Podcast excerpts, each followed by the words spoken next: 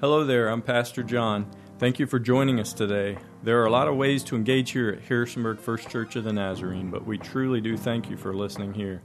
If you haven't heard, we're also on Spotify now with the same great content. For more information about our church, you can check us out on the web at a beaconofhope.org. That's a beaconofhope.org. Please be sure to follow us on Facebook. We're live each Sunday morning at 10:30 a.m. And you can find us on Instagram as well. We're uh, concluding today a short series, two part series called The Science of Temptation. And it's based on the idea, the biblical idea, that when we are faced with temptation, and we will be, it doesn't come bumbling around at us and bump into us accidentally. Uh, biblically, there's a strategy, there's a plan, uh, there's a science to temptation. And that's why this series, and this is part two. And, you know, as I think about it, there are some sobering concepts that undergird this topic. And I'm going to bring some of those out this morning. It bears our attention and our serious focus. Uh, Pastor Adrian introduced it last week. He said, There's a lot of thought behind the way you and I are tempted every day. The truth is, if you are not facing temptation today, you will be. And because the temptation we face is planned out and thoughtful, so must our approach to temptation be.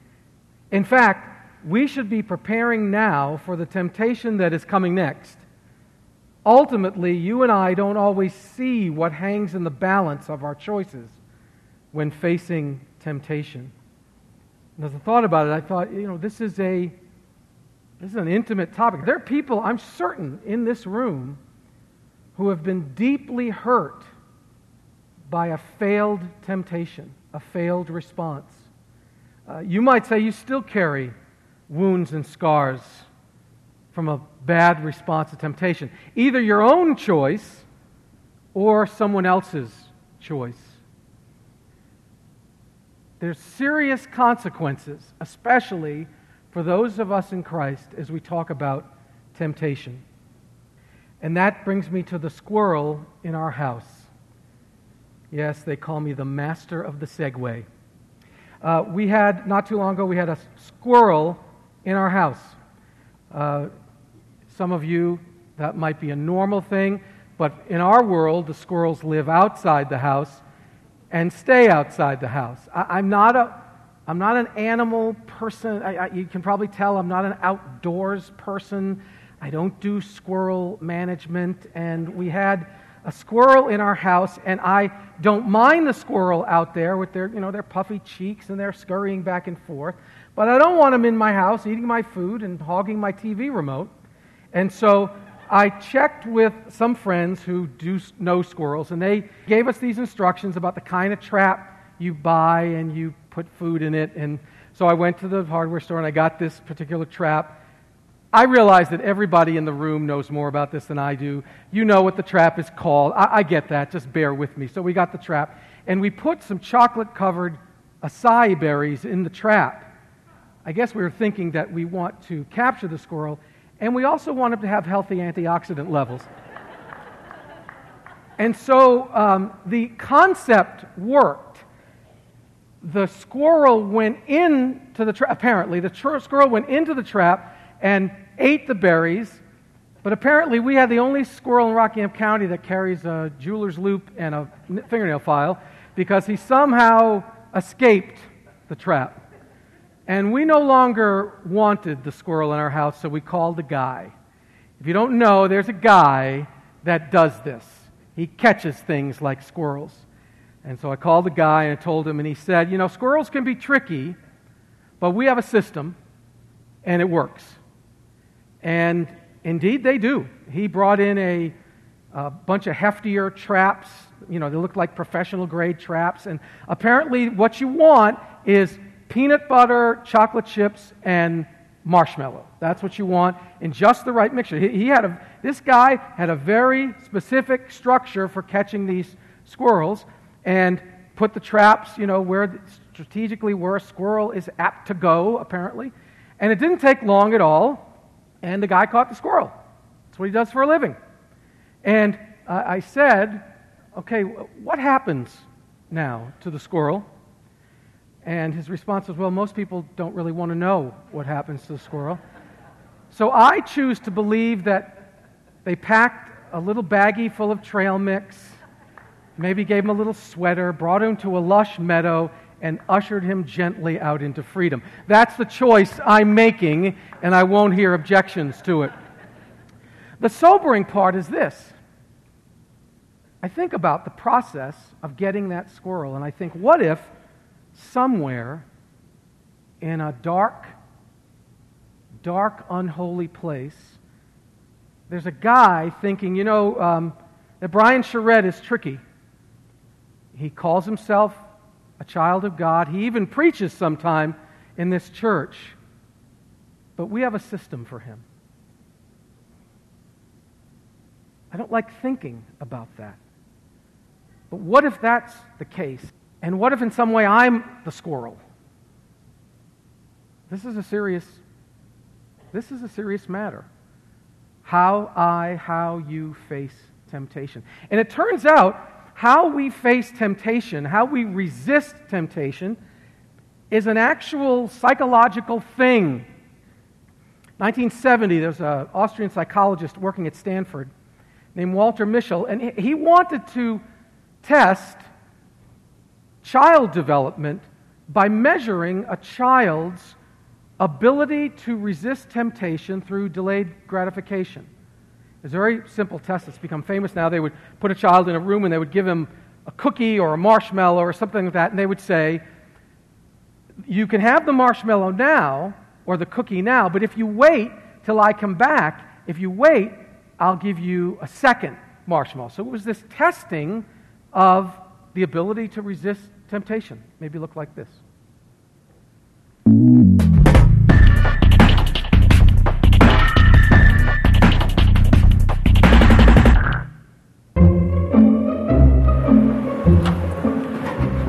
That chair. All right, here's the deal marshmallow for you. You can either wait, and I'll give you another one if you wait, or you can eat it now. When I come back, I'll give you t- another one. So then you'll have two. But stay in here and stay in the chair till I come back, okay? All right.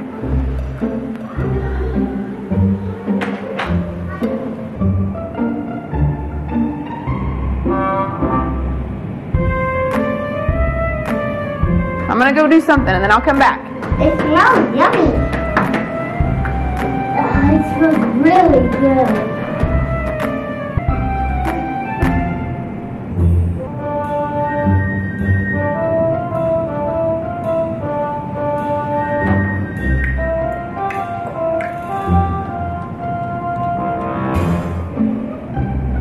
All right, so it's up to you. You can have it now or you can wait. Okay?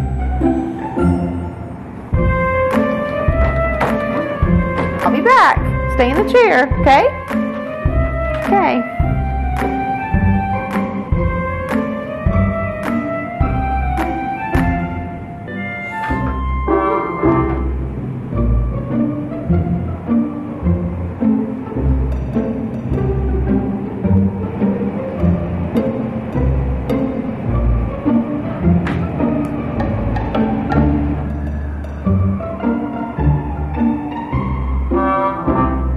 So I'm gonna leave and then I'll come back, okay?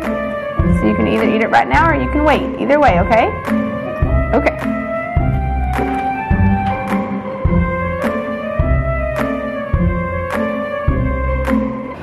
How'd you do? Did you do good? You did? Yeah. You wanted to eat it, didn't you? Yeah. So did I tell you to give you another one? Okay, now you can have both. You need them.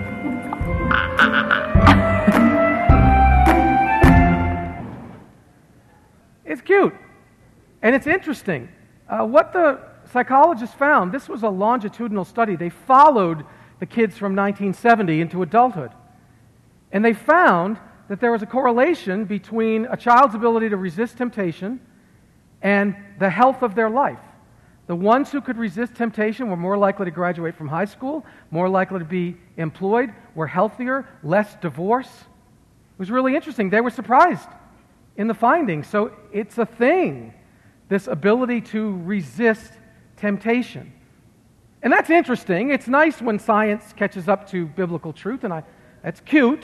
Um, but as Pastor Adrian said, that analogy doesn't stretch to us. Because in our truth, in the economy of God, the marshmallow is lethal. The marshmallow wants to kill us. It's different, it's not the same in God's rules. Now, we know that uh, temptation itself is not sin. To be tempted is not to sin. Jesus was tempted. We're going to read about it shortly. Martin Luther said about temptation I can't stop birds from flying around my head, but I can keep them from making a nest in my hair. And I was thinking, that's probably not the right one for me to use. So I'll go with Billy Sunday, who said, Temptation is the devil looking in your keyhole, and sinning is opening the door and inviting him in. So temptation itself is not sin, but the desired end for temptation is sin, and the desired end from sin is death. The wages of sin is death, Romans 6:23. For if you live according to the flesh, you will die, Romans 8:13. For when sin is mature, it results in death, James 1:15. For your enemy the devil prowls around like a roaring lion, seeking who it will destroy, 1 Peter 5:8. This is sobering. I know, I know, bring the cute kids back. But as Pastor Adrian said, there's a lot at stake. Turn, if you would, to Matthew 4, if you're not already there. Uh, we're going to be in verse 1. If you're in the YouVersion, you click in the lower right, select events, and you'll see our church on the events, and it will give you the scriptures and an outline for the message. Otherwise, if you don't have that, Matthew 4, verse 1. Before the ministry of Jesus even begins in Matthew, he is tempted. Matthew 4, verse 1. Then Jesus was led by the Spirit into the wilderness to be tempted by the devil. After fasting 40 days and 40 nights, he was hungry, and the tempter came to him.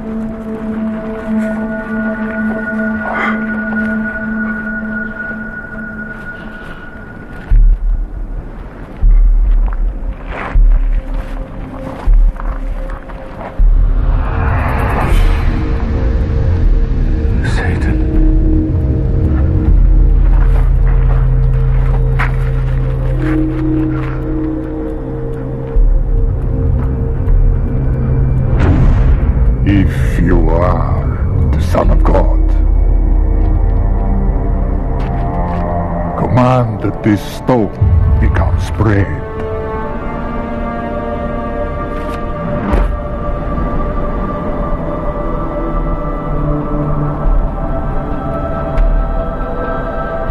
Man shall not live by bread alone, but on every word that comes from the mouth of God.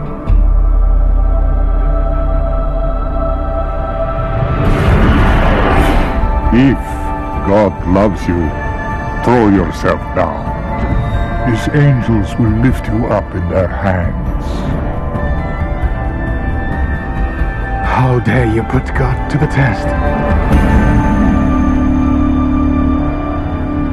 If you will bow down and worship me, I will give you the whole world.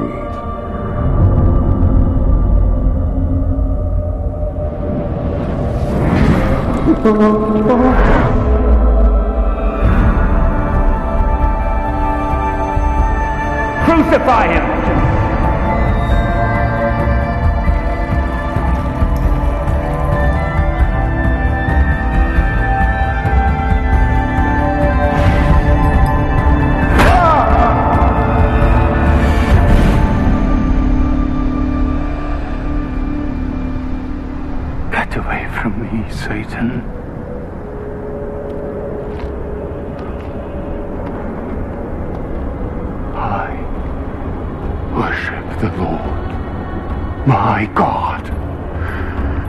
Serve him only.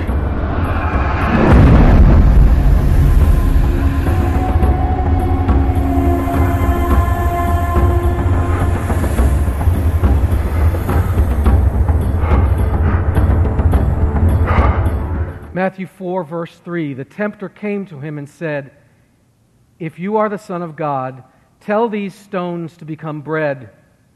And Jesus answered, It is written, Man shall not live on bread alone, but on every word that comes from the mouth of God. As we unpack the temptation account in Matthew 4, I'm going to propose that there are three questions that temptation forces on you. Three questions. Now, this first temptation of bread makes sense because we know often that our appetites are tied into temptation. We know that. I mean, just look at the first temptation from Pastor Adrian last week. That was fruit.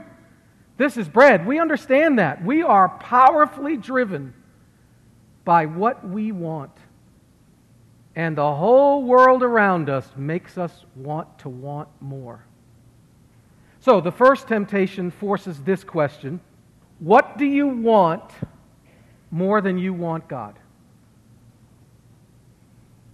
If you are the Son of God, tell these stones to become bread. Well, let me ask why not? Why didn't a starving Savior go like this and start eating? Why not? And you know what? We've been there, haven't we? Haven't we been at why not? When faced with temptation? Why not? Won't God surely forgive you? Is this really a sin? Am I hurting anybody? Isn't that what grace is? You know all the why not questions. Why not is the doorway to sinning. That's why it matters here. But what's important isn't the why not because there's a bigger question that drives why not. And it's not a what question, it's a who question. It's not a what question, it's a who question. You tell me why not, and I'll ask you, who are you? That's how this temptation starts. It doesn't start with the what, it doesn't start with the bread. It doesn't start with dangling a meal in front of a starving man. It starts with the question of who a deceitful premise, a false conditional. If you are the Son of God, your starving and part Savior is not going to forget who He is. And He says, There is a truth, and there is one greater and more important than my hunger pangs. There is reality, and it is written. I know who I am, and I want what God wants and I don't do tricks for the devil. That's why not. Verse 5 The devil took him to the holy city and had him stand on the highest point of the temple. If you are the Son of God, there it is again. He said, Throw yourself down, for it's written, He will command His angels concerning you, and they will lift you up in their hands, so that you will not strike your foot against the stone. You see the plan unfolding? He's ratcheting it up. Now the devil is quoting Scripture. Psalm 91, phase two. Temptation with its structure and its plan and its science on the attack. And Jesus answered him, It is also written, Do not put the Lord your God to the test. Jesus himself quotes Scripture he quotes Deuteronomy 6, which also says, You shall diligently keep the commandments of the Lord your God, and his testimonies and his statutes, which he has commanded you, and you shall do what is right and good in the sight of the Lord, that it may go well with you. Temptation is, number two is weird. Temptation number one, we get. We're hungry, 40 days, 40 nights, bread. I'm hardly ever tempted to jump off a building. But that's not what this temptation is all about. And Jesus tells us that. Satan may want us to think that's what it's all about, but what it's all about is in what Jesus says don't test the Lord. Temptation two is simply a temptation for a foolish act. Prove yourself, God. Convince me. I doubt. This is the temptation to put God on trial in the courtroom of your experiences. To judge him based on what you see because you don't believe he's trustworthy. And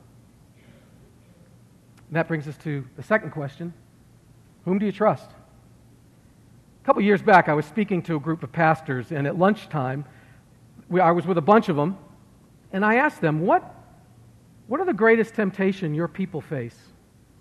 And some of the answers they gave me were the ones you might expect, you know, lust, materialism, selfishness, those kinds of things. I'll never forget, one of them said, The greatest temptation my people face is calendar hoarding. That stuck with me. But the most popular answer was the greatest temptation my people face is to doubt or to fear. Think about it. The essence of fear is I have judged you, Lord, and found you lacking. You're not trustworthy. I have tested you, proven you. I've decided I can't trust you, and so I'm afraid. That's maybe the most insidious of the three. Matthew 4, verse 8. Again, the devil took him to a very high mountain and showed him all the kingdoms of the world and their splendor. All this I'll give to you, who said, if you will bow down and worship me. Now, this is, this is new now. You see the plan. This is something we haven't seen before. Now, the devil is offering Jesus a deal. He didn't go for the first temptation, didn't go for the second one. Now he's sweetening the pot. If you will bow down and worship me, I'll give you power for your soul. Jesus said to him, Away from me, Satan, for it is written, there it is again, worship the Lord your God and serve him only. Then the devil left him, and angels came and attended him. You can have it all just, just give up your soul. Place yourself at his feet. Can you imagine? I was thinking, can you imagine what the world would be like if Jesus had succumbed to any of these temptations, certainly, but to temptation number three? God himself worshiping at the feet of the devil? No matter what you get from this account of Jesus tempting in the wilderness, please be grateful that he did not sin. You are here today because he said something is more important than my immediate needs.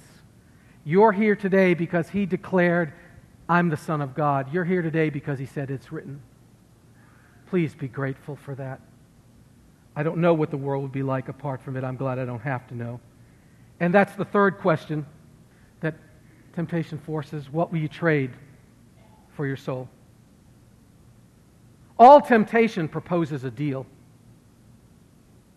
It's always a lousy deal.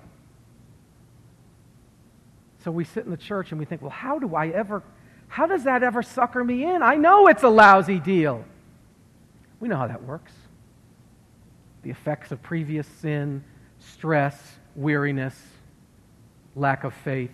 And in the moment, the deal just looks good.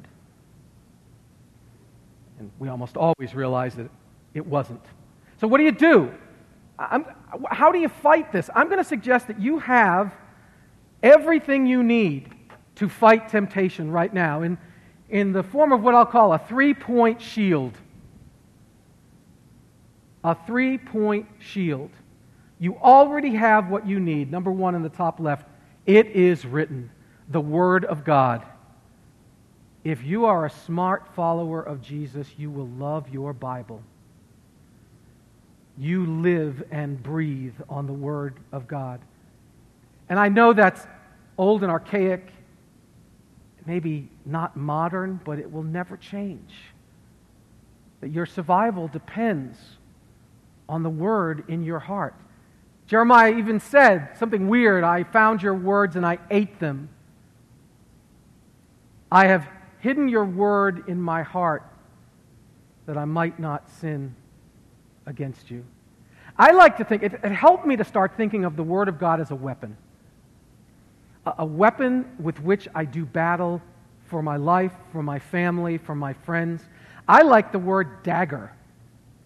I think that's a cool word. If you're sometimes if you're watching a basketball game and the game has gone back and forth, it's been a tight game, and your team is up by one and there's you know 18 seconds left and your point guard rises up and hits a contested three and the announcer will say that's the dagger that means game's over.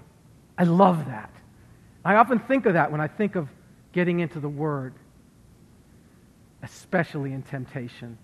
A dagger in the throat of the enemy. You have the word. The second one in the upper right, I'm going to read that 1 Corinthians text. You have it in front of you, as I mentioned. 1 Corinthians 10:13 No temptation has overtaken you except what is common to mankind. And God is faithful. He will not let you be tempted beyond what you can bear. But when you are tempted, he will also provide a way out so that you can endure it. Wherever you are tempted, there will be a way out. It's a promise. 1 Corinthians 10 13. Go there, highlight it, star it. There will be a way out. I have a friend uh, years ago now, uh, ruined his marriage and his family in an affair. Um, he gave up everything for an affair that didn't even last. Not that that would matter. But I was talking to him, and he said, You know, if I go back and think about how I fell, there wasn't just one way of escape.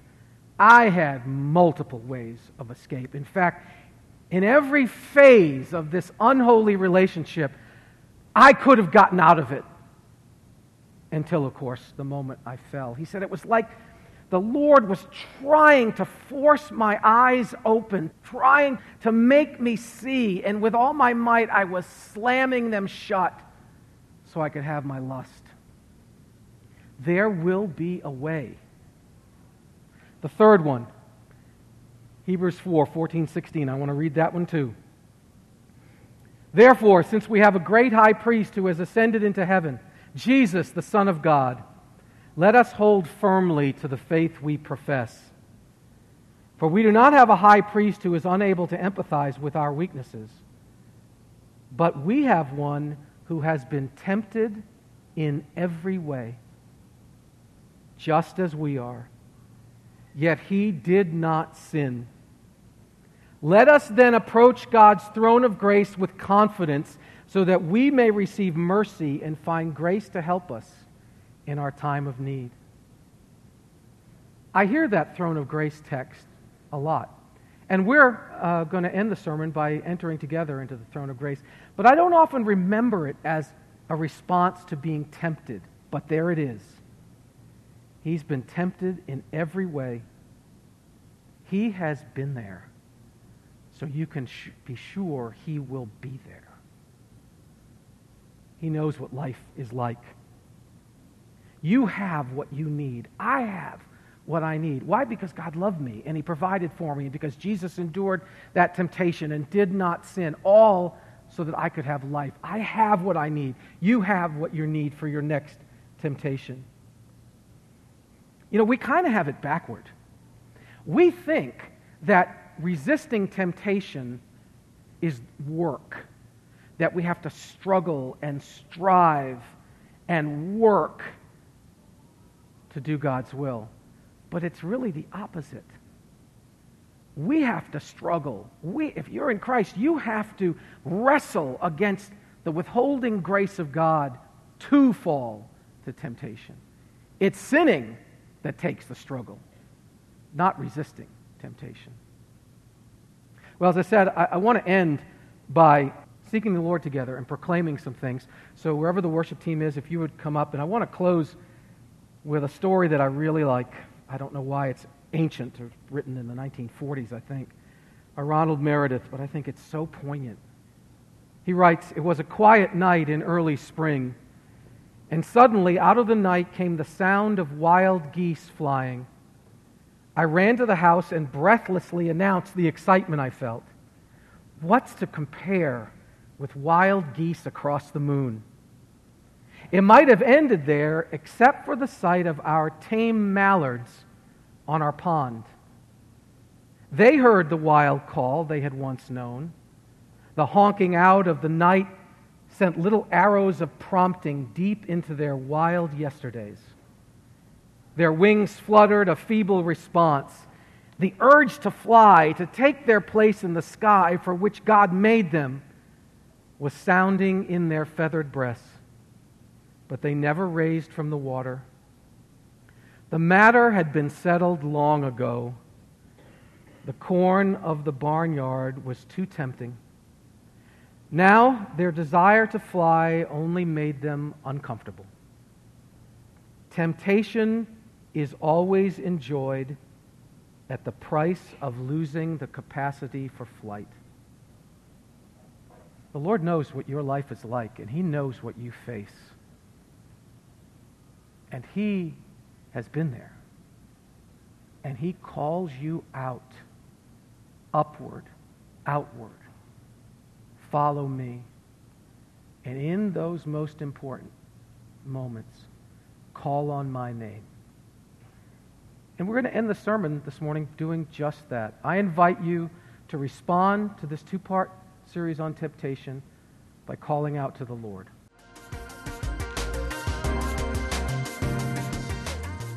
Thanks again for listening here today. If you enjoyed it and want to engage more, you can subscribe to this podcast through our website, abeaconofhope.org.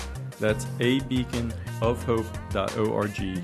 Or if you're a Spotify user like me, you can search for us there and subscribe directly there as well. If you happen to be anywhere in the Shenandoah Valley here in Virginia, we'd love for you to join us at 1871 Boyers Road, Rockingham, Virginia. We meet each Sunday morning at 9 a.m., 10:30 a.m., and then again at 11:45 a.m. in Spanish.